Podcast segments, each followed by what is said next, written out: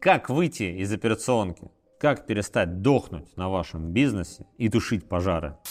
У тебя, значит, нет бизнеса вообще. Я просто, я... Офигеть, какая ошибка. Креативить, генерить что-то новое, так делать нельзя. Почему я думаю, что это возможно? Потому что я это видел. Грязнешь в операционке, ну что ж делать? Система сломается. Мы говорили об этом вот в этом видео. Зачем работать на свой бизнес? Ведь можно и не работать. Реально можно не работать.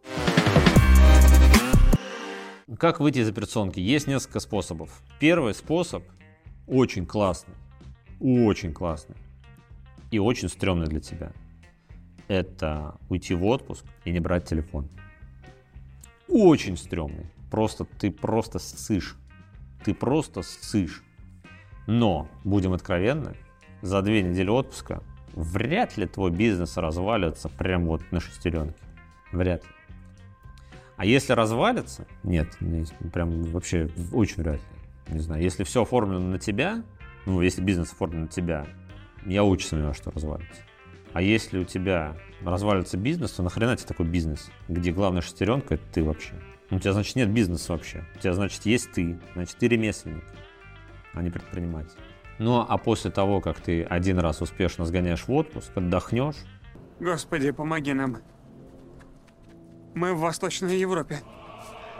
Вернешься, увидишь, что бизнес не развалился, уедь еще куда-нибудь. И ты увидишь, что за это время те очень важные, очень важные вопросы, которые были у подчиненных, они как-то сами порешались.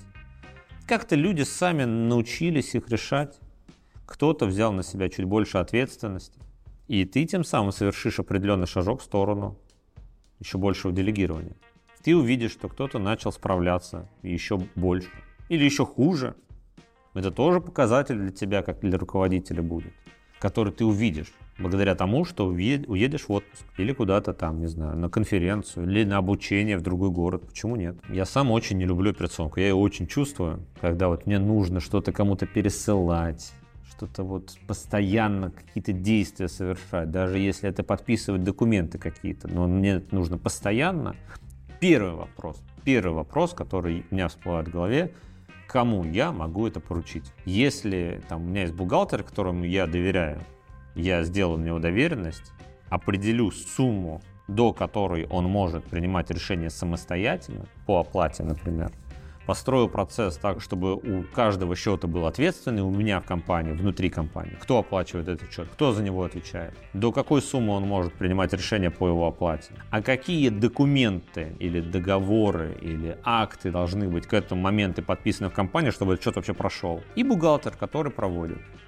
да, ну вот простая какая-то история, да, рамки ты нарисовал, поставил, и получается ты подписываешь уже там не все счета в компании, а только 20% самых больших, которых ты, ну, обязан знать, потому что это какие-то очень большие крупные счета, очень крупные сделки.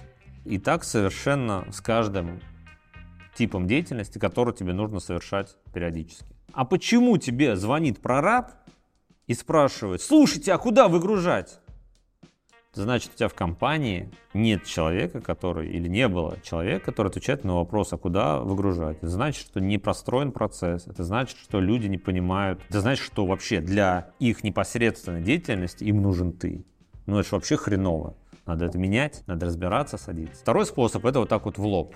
Быть осознанным, понимать то, что ты можешь отдавать, а отдать можно абсолютно все. И планомерно работать над тем, чтобы это отдавать. Ну и тут, понимаешь, тут есть очень большой соблазн. Очень многие сидят на операционке, как на игле. Из-за того, что им нравится, чувствует свою важность. Ну, вот у меня есть подчиненные, и они мне звонят и спрашивают, а куда вести там, какие счета подписывать, или там, куда выгружать, а что делать. Мне позвонил крупный клиент, и предприниматель делает неосознанный выбор, он начинает говорить, а что ему делать.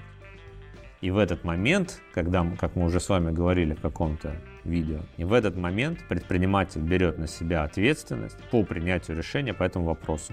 Это означает, что этот предприниматель так и будет отвечать на одни и те же однотипные вопросы и станет таким папочкой для своих подчиненных, которому так и будут бегать. Папа, а что сделать вот тут? А что как? А как вот тут вот быть? Но папочка в определенный момент садится и говорит, ребята, взрослые люди, вы взрослые люди, вы уже сотрудники с опытом. Возьмите и сделайте это сами. Примите решение самостоятельно. Возьмите на себя ответственность за это решение.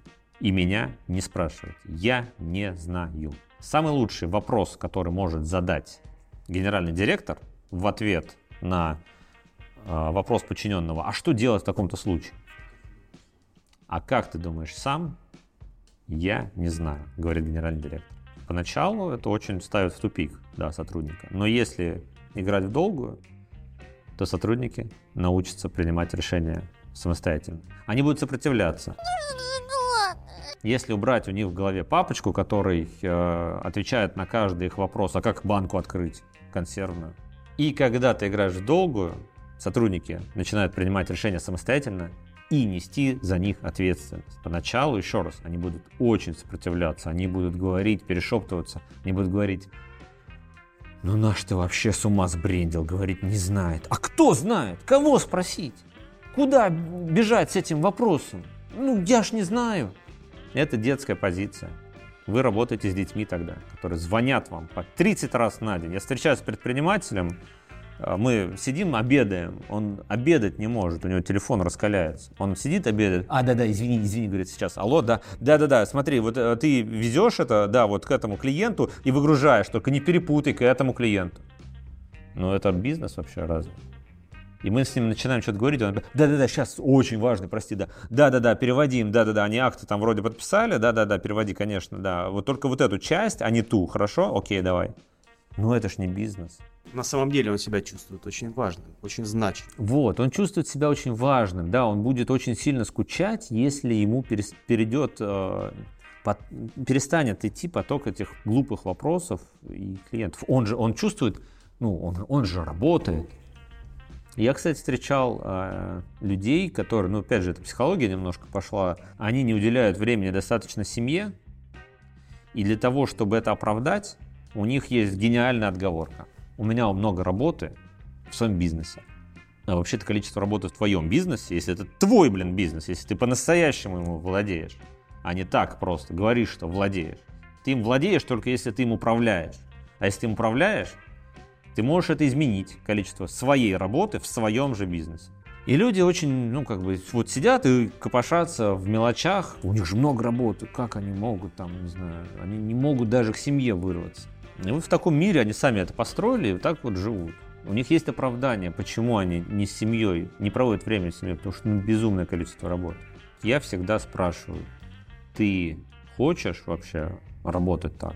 ты хочешь выходить из операционки? Тут ну, бывает, да, что человек говорит, блин, да я кайфую, мне в кайф, я вот там по 50-60 э, звонков в день, мне нравится эта движуха, управлять, заниматься, копаться, счета какие-то, мне нравится, это в моем, ну, как бы в моем темпераменте, меня это драйвит.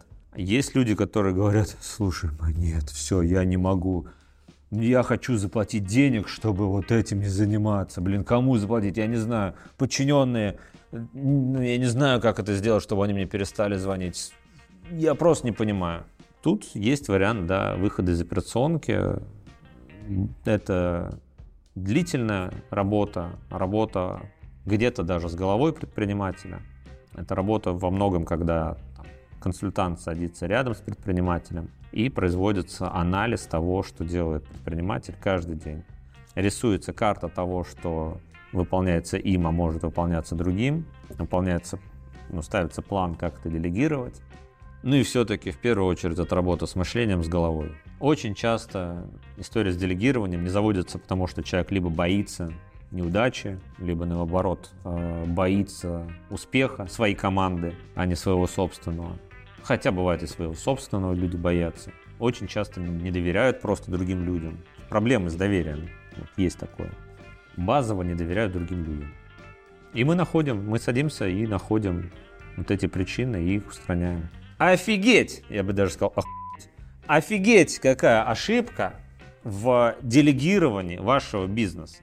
Очень часто предприниматели, там, говорю, ну, надо же это, операционку-то делегировать, ну, хотя бы операционку. Говорит, я, он говорит, я просто, я, я весь, я в, делег... я в операционке, я без меня ничего не работает, я в отпуск боюсь уйти, ну, кошмар, все развалится. Я говорю, ну а делегировать выход из операционки? Ведь можно делегировать, заниматься чем-то, тем, что ты хочешь, креативить, генерить что-то новое, а бизнес будет делегирован, и он при этом будет расти, и при этом ты ничего не потеряешь. Почему я думаю, что это возможно? Потому что я это видел. Я знаю предпринимателей, у которых по 30 бизнесов. Что вы думаете, они в каждом из бизнесов в операционке сидят? Нет. Это возможно, это существует в мире. Если кто-то это сделал, значит и вы сможете. Так вот, главная ошибка. Они говорят, я пробовал, я пробовал все делегировать. Я нанял генерального директора или исполнительного директора, скинул с него все. Он меня поработал год, все развалилось, и я его выгнал. Ну, конечно, если так делегировать, то все развалится. Так делегировать свой бизнес, выход из операционки, так делать нельзя. Вы пытаетесь делегировать все и сразу, вы пытаетесь создать своего аватара, свою копию в другом человеке, пусть даже за длительный срок. И это никогда не работает. Этот человек будет либо перегружен, либо у него мозг взорвется, либо ему не хватит мотивации, что скорее. А помимо этого, генеральный директор тоже не должен быть в операционке. Угу. Исполнительный, да. Да, прикинь. Мы, кстати, об этом говорили в видео про планирование. Вот видео куда-нибудь мы прикрепим, что люди даже на позиции руководителя могут быть лишены операционки. А ты предприниматель грязнешь в операционке. Ну что же делать? Делегирование и выход из операционки производятся только в долгую и только путем увеличения нагрузки на всю структуру. Вы, как предприниматель, вообще есть такая поговорка, что бизнес настолько же успешен и сложен, насколько успешна и сложна личность предпринимателя. Так вот, вы как предприниматель, вы представляете собой очень большую ценность. Вы очень сложный механизм, если вас разобрать по косточкам, вы очень сложный механизм. И если вы этот очень сложный механизм попытаетесь собрать в другом человеке, ну это не, ну, система сломается. Да, шестеренки не выдержат у этого человека, скорее всего. Но у вас же есть один человек, у вас есть структура. И только если строить структуру и потихонечку, потихонечку отдавать на нее э, все новые механизмы, новые шестеренки, то это начнет работать как механизм. И это должна быть организованная проектная работа с контрольными точками, с конечным результатом и с движением по контрольным точкам. Я этим занимаюсь, кстати. Напишите мне, пожалуйста, какие у вас есть проблемы с делегированием, чтобы я поподробнее смог осветить эти темы в будущих видео. Если вы не понимаете, как делегировать правильно, приходите, давайте пообщаемся.